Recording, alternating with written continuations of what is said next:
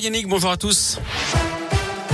On commence par vos conditions de circulation. C'est fluide autour de Clermont-Ferrand. Toujours ces ralentissements sur la nationale 88 entre Firmini et la Ricamari à cause de travaux. À la une, la France sur le pied de guerre avec ce conseil de défense en ce moment à l'Elysée après l'offensive militaire russe en Ukraine. Ce matin, la Russie a lancé une opération vers 4 heures. Moscou annonce avoir détruit les défenses antiaériennes ukrainiennes et ses bases aériennes. Des explosions ont également retenti dans plusieurs grandes villes, Kiev, la capitale, Odessa ou encore Kharkiv. Et déjà les premières victimes sur le terrain, trois côtés ukrainiens selon un premier bilan. La communauté internationale dans son ensemble condamne cette agression, Léa Grillet. Oui, avant ce conseil de défense à l'Elysée, Emmanuel Macron a demandé à Moscou de mettre un terme immédiatement à ses opérations militaires.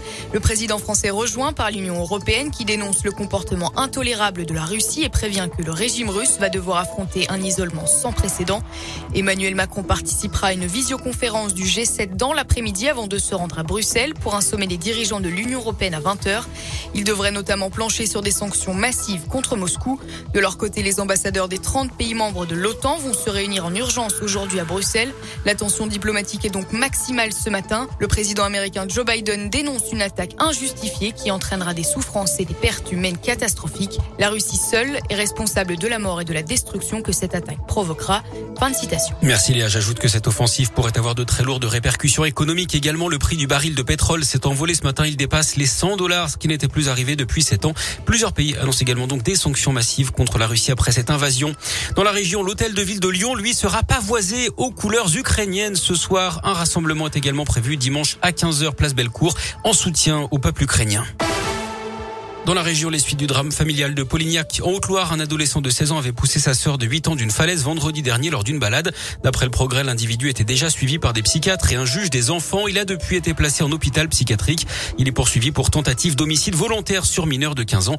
Les jours de sa sœur ne sont pas en danger, mais elle est toujours hospitalisée. Elle souffre de graves blessures, plusieurs fractures, notamment aux vertèbres. Trois mois d'ITT ont été prononcés. Un homme d'une soixantaine d'années grièvement blessé dans l'incendie de son appartement ce matin à Saint-Denis-les-Bourgs, près de Bourg-en-Bresse, dans l'Ain. Feu serait parti de la cuisine au rez-de-chaussée de l'immeuble. Les... La victime a été prise en charge en urgence absolue.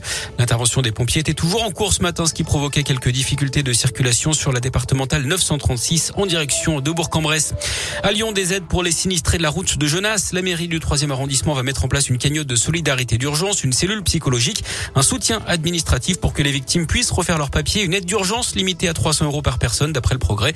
Une enquête est toujours en cours hein, pour déterminer les raisons de l'effondrement partiel d'un immeuble mardi après-midi. Deux personnes, dont une femme enceinte, avaient été légèrement blessées.